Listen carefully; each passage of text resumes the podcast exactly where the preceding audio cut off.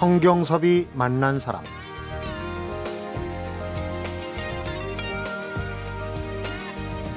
사람이 현실을 떠나 살 수는 없습니다. 그러나 현실에만 묻히거나 갇혀 있으면 안 됩니다.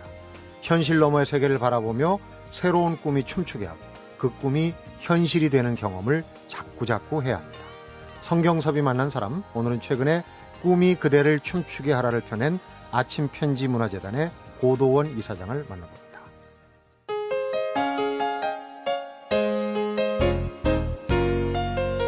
고도원 이사장님 어서 오십시오. 안녕하세요. 네. 네. 반갑습니다. 요즘은 뭐 편집글 형식의 메일이 네. 좀 심하게 얘기하면 뭐 홍수처럼 넘쳐난다 이렇게 네. 표현을 해도 어떨지 모르겠는데 이 편지 메일의 원조입니다. 원조를 오늘 모셨습니다. 네. 아침 편지 고도원 이 두 단어는 사실은 관용구처럼 붙어 다녀요. 꽤 오랫동안. 그렇죠? 네. 네. 아침 편지를 아침마다 어, 발송을 해 주시고 계시는데 지금 받아보시는 분이 제가 어 그걸 한번 자료를 검색할 때 한 200만 그랬는데 지금은 더 되셨을 것 같아요. 이제 거의 300만 됐습니다. 한 298만 명 그 정도 됐어요. 내일 모레 300만. 네. 지금 우리나라 인구 5천만이 바로 네. 이달 23일에 이제 공식적으로 우리 인구가 5천만이 된다고 그래요. 그러니까 네. 5천만 중에 300만이 음. 아침 편지를 저도 그 중에 하나입니다만은 네. 네. 받아보고 있는데 정말 대단한 어떻게 보면은 문화 권, 권력이세요. 아이고, 네. 네. 제 희망 같아서는 5천만 명이 다 받아봤으면 좋겠습니다. 네. 네. 그런데 이제 혹시라도 네. 행여라도 들어는 받지만은 아침 편지가 뭔가 모르시는 음. 분들도 혹시 있을 수 있어요. 청취자 물론이죠. 네. 간략하게 아침 편지에 프로필을 좀 소개를 한다면 어떨까요? 어, 이제 고도원의 아침 편지는 제가 2001년 8월 1일 저는 이제 아버님의 매를 맞으면서 책을 읽었어요. 중학교 2학년 때부터. 그래서 독서 카드가 많이 쌓이고 이메일 주소라는 것이 생겨나면서 우표를 붙이지 않아도 편지 붙일 수 있는 세상이 와서 제가 읽었던 밑글을 가지고 이 글을 읽으면 당신의 하루가 달라질 수 있다. 이런 마음으로 보내기 시작한 것이 이렇게 자라난 겁니다. 네. 아버님 얘기 뒤에 하겠지만은 매를 맞으면서 네. 책을 읽었다. 눈물 젖은 독서신데요. 그만큼 기억나는 게 많이는 뭐 어느 정도 읽어야 이런 아침 음. 편지를 쓸 수 있는 정도가. 저는 이제 아버님이 목사이셨어요 시골교회에 중학교 2학년 때 사춘기를 지독하게 이제 심하게 앓는 아들에게 책을 읽게 했고 그 이후에 어쨌든 글을 쓰는 것을 직업으로 평생 해온 사람이거든요. 네. 그러니까 아무래도 책을 읽어야 좋은 직업이었기 때문에 책을 열심히 읽은 편이었고 그것을 네. 독서 카드로 만들었고 음. 그것들이 하나의 어 자산이랄까 이게 돼서 아침 편지를 시작하게 된 거죠. 네. 음. 아침 편지의 첫 편지 기억나십니까? 그 물론 아버님과 관련된 내용 그랬다면서요? 그게 이제 아버님 시대의 그 노신 루신이라고 하죠. 루신의 네네. 고향이라는 책에 아버님이 그어놓은 밑줄을 어느 날 발견하게 됐죠. 저도 뭐 젊은 시절 제적 학생이었고 고난의 시간을 거치면서 아버님이 남긴 그 밑줄 하나가 저를 무릎, 무릎 꿇게 하고 음. 에, 제 삶의 한 이정표였는데 고돈의 아침 편지를 처음 시작할 때 어떤 글로 시작할까 하다가 그 아버님이 남겨주신 밑줄부터 시작하는 것이요. 네. 그게 희망이란 구절인데 제가 참 좋아하는 구절이기도 하죠. 어, 희망이란 무엇인가 있다고도 할 수 없고 없다고도 할 수 없다. 그것은 마치 땅 위의 길과 같은 거다. 음. 본래 땅 위에는 길이 없었다. 누군가 한 사람이 가고 많은 사람들이 걸어가면 그것이 곧 길이 되는 것이다. 네. 그것이 맨 처음 보낸 아침 편지였고 아버님이 저에게 남겨주신 유산이라고도 할 수 있는 글입니다. 음. 그 아침 편지를 처음 어, 만들어서 보내기 시작할 때 그 시기가 조금 묘한 시기예요. 뒤에 자세히 설명을 드리겠지만은 네. 관직에 계실 때라고. 네, 제가 청와대에서 일을 하던 시절이에요. 제가 모신 대통령이 김대중 대통령이셨고 그분의 모든 연설문, 기고문 아, 써드리는 연설 담당 비서관이었어요. 네.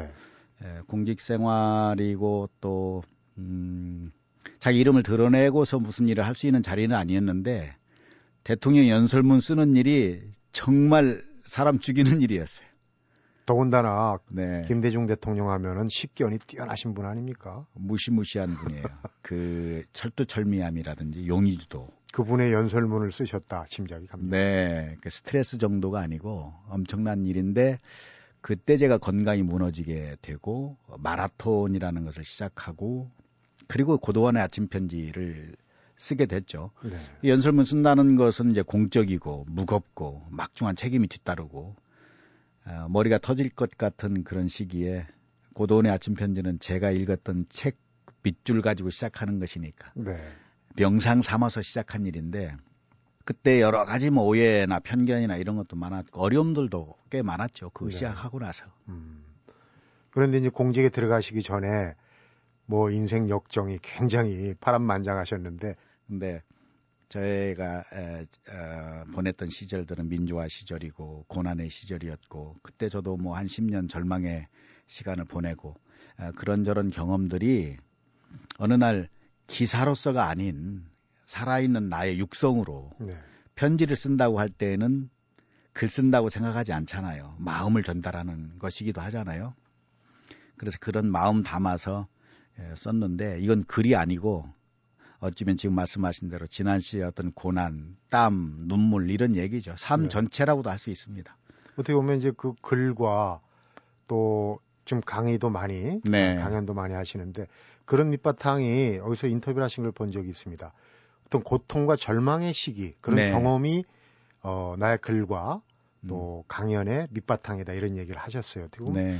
참 와닿는 얘기도 하면서 그런 아픈 경험이 없으면 또 그렇게 못하는 건가 하는 의구심도 좀 들고 그러던데.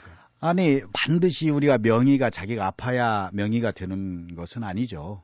어, 그러나 진짜 명의는 어, 자기가 아팠던 그 경험을 토대로 해서 어떤 치유법을 발견했을 때 최고의 명의가 되는 거 아닌가 생각하고요. 네. 글도 물론 뭐 괴테나 이런 사람들 다 유복하게 잘한 사람들도 있고 그러나 정말 명작은 그 고난을 통과했을 때, 네. 죽음을 거쳤을 때, 음. 그때 나오는 것들이 좀 정수와 같은 다이아몬드와 같은 그 글들이거든요. 네. 제가 그런 정도의 고난까지는 아니지만 소소하게 겪었던 그 아픔들이나 상처나 이런 것들이 지금은 기가 막히게 좋은 음. 아침 편지의 주제들이 되고 있는 거죠. 근데 그 얘기와 관련해서 예전에 처음으로 글재주 문제를 드러낸 게 초등학교 5학년 때 네. 백일장에서 장원을 하셨다는 얘기. 아이고. 그게 이제 네. 결국은 어머님의 네. 어떤 조금 전에 얘기했던 그 어려웠던 시절과 연관된 그런 내용이었다고 들었습니다. 네. 저는 제가 글재주가 있는 건 잘 몰랐어요. 그림을 좀 잘 그렸어요. 그림. 네. 그래서 그때 왜 보면 뭐 사생대 이런 거 열리잖아요. 그렇죠. 그런데 도중에 포기해야만 됐던 게 그때 크레파스가 너무 비쌌어요. 크레파스를 구할 수가 없었어. 아. 그래서 뭐 쉬운 두 개짜리 크레파스 갖고 있는 친구들이 참 부러웠는데 어느 날 선생님 배일장대에 나가라고 그래요. 그 작은 도시였는데 초등학교 전체가 열리는 시내 백일장대회였어요. 네. 그때 이제 화두가 비였는데 그때 장마비가 굳었거든요. 어. 뭘 썼느냐면 저희 어머님이 이제 가난했으니까 예전에는 왜 그 천장에서 빗방울 뚝뚝뚝 떨어지잖아요. 가난한 집안들은. 네. 밤새 저희 어머님이 그 어, 천장에 떨어지는 빗방울 이 그릇 담고 저도 그릇 집에 담, 있는 그릇 다 동원해 다 동원해서 담고 훔치고 네. 밤새 그런 모습을 좀 코믹하게 썼어요. 그게 전, 저 장원을 한 거예요. 그래서 제가 그때 에, 깨달은 게 어머니가 그때 고생하는 모습을 제가 보지 못했으면 글쟁이 안 된 거죠. 네.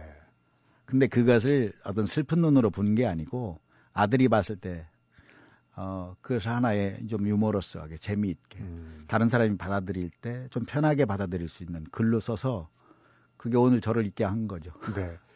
혹시 제가 추측입니다만은 그릇의 크기에 따라서 소리가 달라지거든요. 전혀 다르죠. 네. 음악 소리처럼 들리기도 하고 네, 네. 그 글을 제가 읽은 건 아닌데 혹시 그런 게 그런 들어가... 게 들어가 있어요. 네. 실로폰 소리 같기도 하고. 그러니까요. 어. 그게, 그게 그래서 이제 예를 들면 그런데 그 눈물처럼 들렸다. 아.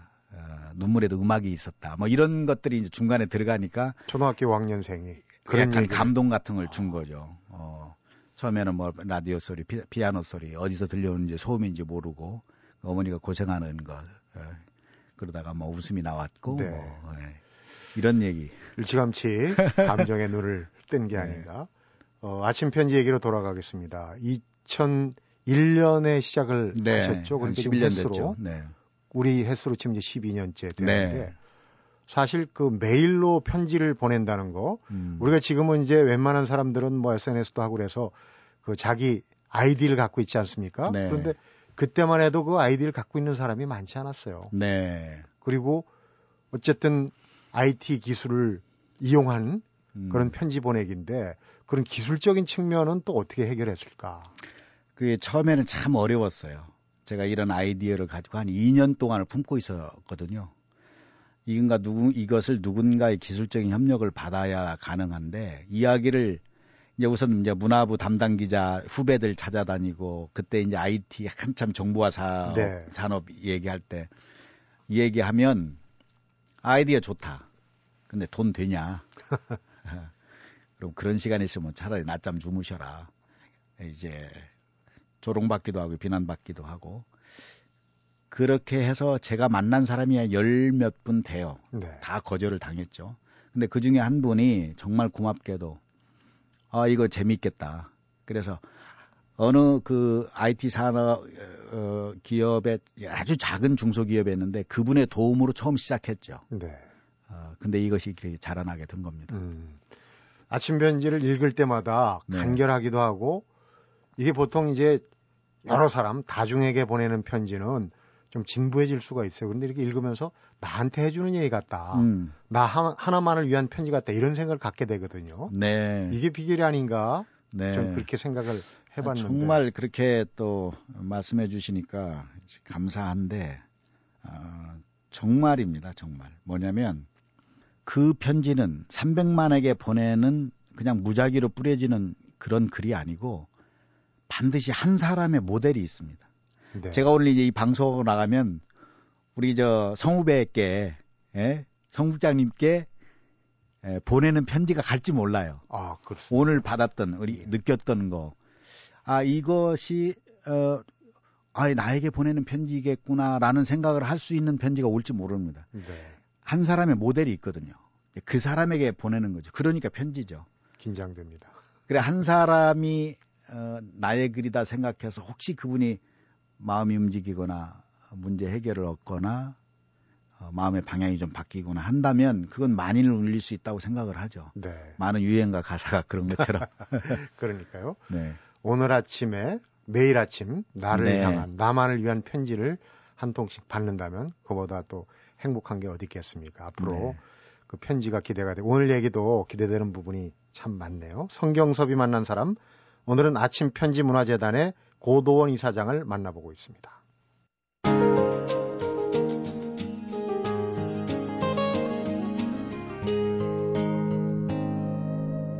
성경섭이 만난 사람 아버님 얘기 네. 내맞으면서 책 읽은 얘기를 좀 청해서 듣도록 하겠습니다. 사실 집에 부모들이 책을 읽으면 아이들이 어, 따라서 읽게 될 가능성이 많아요. 그러나 100% 부모가 책을 읽는다고 아이들이 읽지를 않더라고요. 네. 어떻습니까? 이사장님 경우에는 어떤 식의 독서 지도를 받으셨길래 오늘날 이렇게 책을 많이 읽게 되셨는지. 그 맞는 말씀인데 사실은 아버지 어머니가 책을 읽는다고 해서 뭐 아들들이 그대로 따라하지는 않아요. 그런데 그 모습을 보고 자라면 언젠간 다른 사람보다 치, 책과 친숙해질 가능성은 매우 높습니다. 네. 저희 아버님은 시골교회 목사였는데 많은 분들이 저희 아버님을 기억할 때 그분의 손에서 책이 떨어진 적이 없다 이렇게 증언하는 분들이 많으세요. 네. 제가 어렸을 때 봐도 늘 책을 보셨던 모습이 선명하게 남아 있거든요. 이게 저도 뭐 만화 좋아하고 엉터리 책 좋아하는 아들에게 중학교 2학년 때부터 저는 그걸 인생의 책이라고 부르는데 함석헌 선생님이 쓰신 뜻으로 본 한국 역사, 아놀드 토인비가 쓴 역사의 연구, 상중하로 되어 있는 세 권의 책이었는데 네. 그네 권의 책을 딱 주시면서 이 책 읽고 밑줄 그어놔 한 것이 제 인생의 큰 전환점이었고 네. 그때는 무슨 뜻인지 전혀 몰랐는데 어, 대학 기, 신문 기자하고 또 뿌리 깊은 나무 기자하고 중앙일보 기자하고 대통령 연설문 쓰면서 그때 밑줄 그었던 그 글귀가 나에게 너무나도 많은 영감을 주는 것이어서 어, 아버님이 저에게 당신도 책을 많이 보셨지만 딱 적절한 시기에 매를 들어서 책을 읽게 하는 것이 제 인생에서 중요한 터닝 포인트가 됐죠. 네. 지금 이제 시간을 거슬러서 우리 고동희 사장님의 그 예전에 그 인생을 얘기할 때 세 가지의 전환점이 있다. 음. 이 음. 얘기를 들었습니다. 우선 이제 첫 번째가 대학에서 어 연쇄 춘추라고 그러죠. 네, 연쇄 밝혀도 될지 모르겠고 아, 네. 그걸 하신 거. 그 다음에 이제 내 말을 누구보다도 잘 이해해주는 어, 부인을 만난 거. 음. 그 다음에 세 번째가 앞에서 얘기했던 대통령 네. 연설 담당 비서관 한 이 세 가지 일이라고 들었습니다. 음. 그세 가지 일을 중심으로 네. 우리가 배울 점이 좀 있을 것 같아요. 우선 대학의 이 학보사 네. 어떻게 내 인생의 전기를 만드셨는지 궁금하네요. 어, 그 이제 음향이 있는데요. 제가 대학 신문 연쇄춘추 기자가 되고 이제 편집국장이 나중에 됐는데 그때가 유신 시절이에요. 헌법에 히읗자만 활자화해도 네. 사형 선고 내리던 그때에 제가 무덤을 하나 봤는데 십계명이라는 대학생 최초의 기명 칼럼을 시키, 연쇄춘추에 싣기 시작한 거예요. 네. 지금도 내려오고 있습니다. 뭐 저에게는 영광이기도 하죠. 음. 그걸 쓰고 피라 사건을 많이 겪게 되고 그리고 그때 무서운 게 긴급조치였는데 긴급조치 9호에 제적되면서 인생 역전이 유전이 시작이 됐죠. 네. 그래서 한 10년 뭐 이런저런 고생을 해서 그때의 연쇄춘추 기자했던 것이 저의 젊은 시절의 의분과 열정과 이런 것을 다 불살른 기간이었다고 하면 네. 정말 나락으로 떨어뜨리는 고통의 경험을 하게 한 직업을 네. 독특한 직업을 몇 개 하셨더라고요. 어, 그때는 이제 졸업장도 없고 재적 학생이니까 이력서도 받아주지 않아요. 세상이. 그래서 뭐 포장마차도 하려다가 첫날 나가보고 아무나 할 수 있는 게 아니어서 접게 되고 네.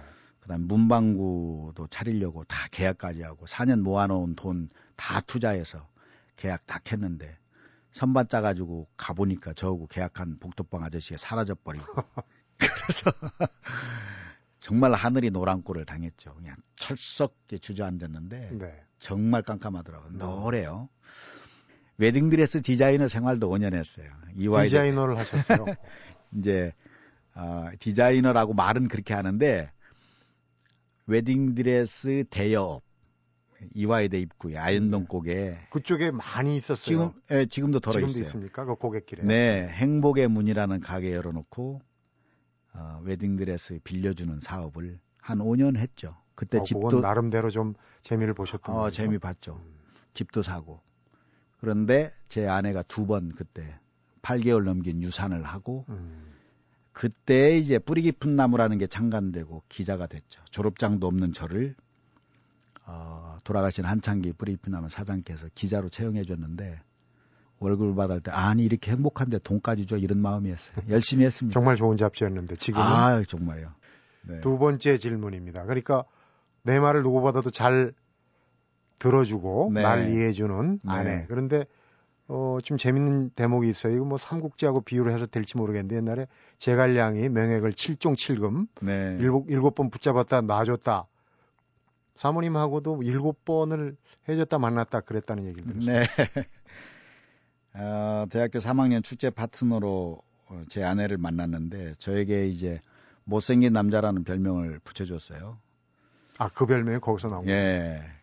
그러니까 이렇게 못생긴 남자를 나한테 소개했단 말이에요. 그 자기를 소개하는 그 사촌 여동생에게 항의 전화한 게 이제 회자돼서 제가 캠퍼스에 못생긴 남자가 됐고 그런데 에, 전기밥솥 하나 놓고 결혼을 했는데 그 과정이 6년 연애를 했거든요.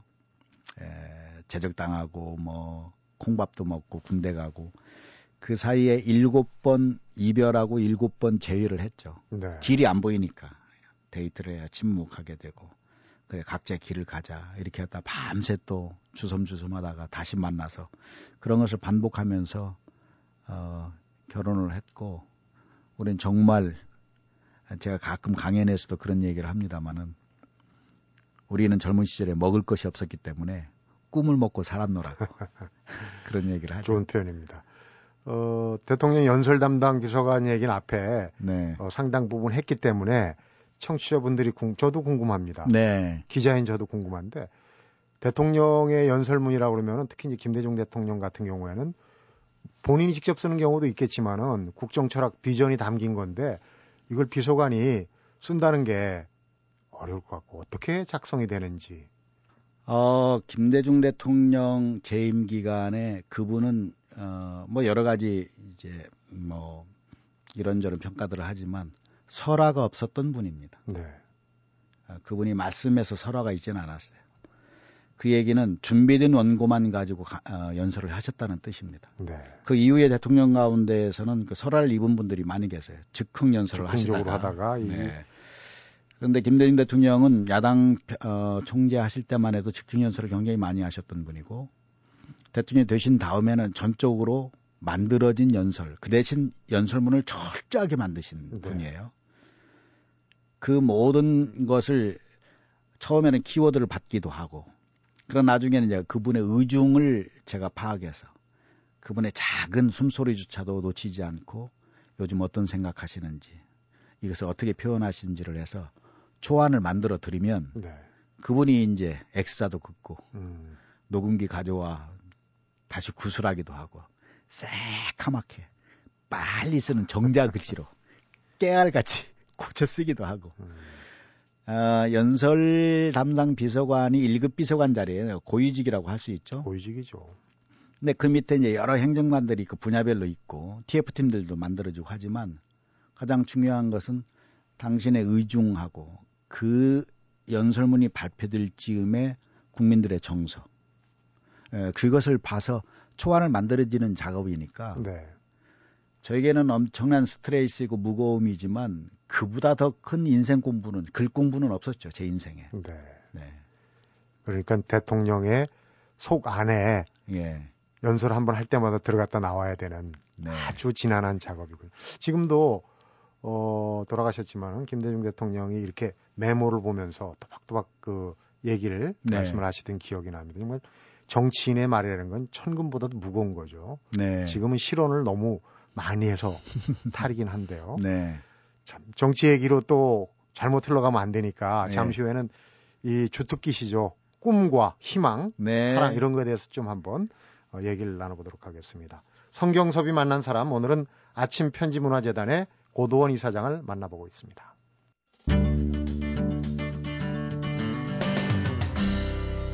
성경섭이 만난 사람. 네, 꿈 얘기로 가겠습니다. 네. 얼마 전에 꿈이 그대를 춤추게 하라 요즘 나온 거. 그 전에는 이제 꿈 넘은 꿈이란 책도 쓰셨고 네. 꿈을 분류를 하셨어요. 네. 이제 꿈 넘은 꿈에 보니까 12가지 꿈. 네. 너무 많아서 지금부터 시작해도 우리 프로그램 네 소개를 네. 못할 것 같아갖고 네. 제가 몇 가지만 여쭤보겠습니다. 제일 중요한 게 2003년에 네. 아침 편지에서 어떻게 보면 거창한 꿈을 발표를 하셔가지고 이게 가능할까 했는데 지금 음, 이루어지고 있는 단계의 꿈이 하나 있죠. 네. 그게 지금 깊은 산소 옹달샘이라고 하는 명상센터인데 처음에는 사람들이 저를 미쳤다고 그랬죠.